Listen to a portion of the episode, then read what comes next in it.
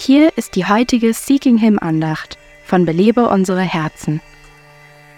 Als Jesus im Garten von Gethsemane betete, machte er einen großen inneren Kampf durch.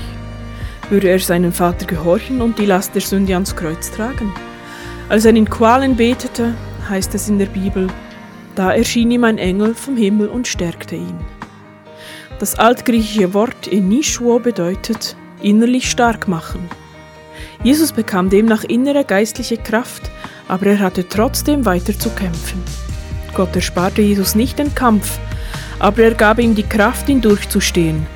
Manchmal tut er für uns das Gleiche. Wenn du drei Kleinkinder hast und der Versuchung widerstehst, ärgerlich und ungeduldig zu werden, dann brauchst du keine Befreiung von dem Kampf. Du musst innerlich gestärkt werden, um im Kampf bestehen zu können. Du könntest dann etwas so beten. Herr, ich bin schwach und bedürftig. Komm und stärke mich in diesem Moment der Schwachheit, damit ich dich nicht enttäusche. Belebe unsere Herzen ruft Frauen zu Freiheit, Fülle und Frucht in Christus. Weitere Informationen auf belebeunsereherzen.com.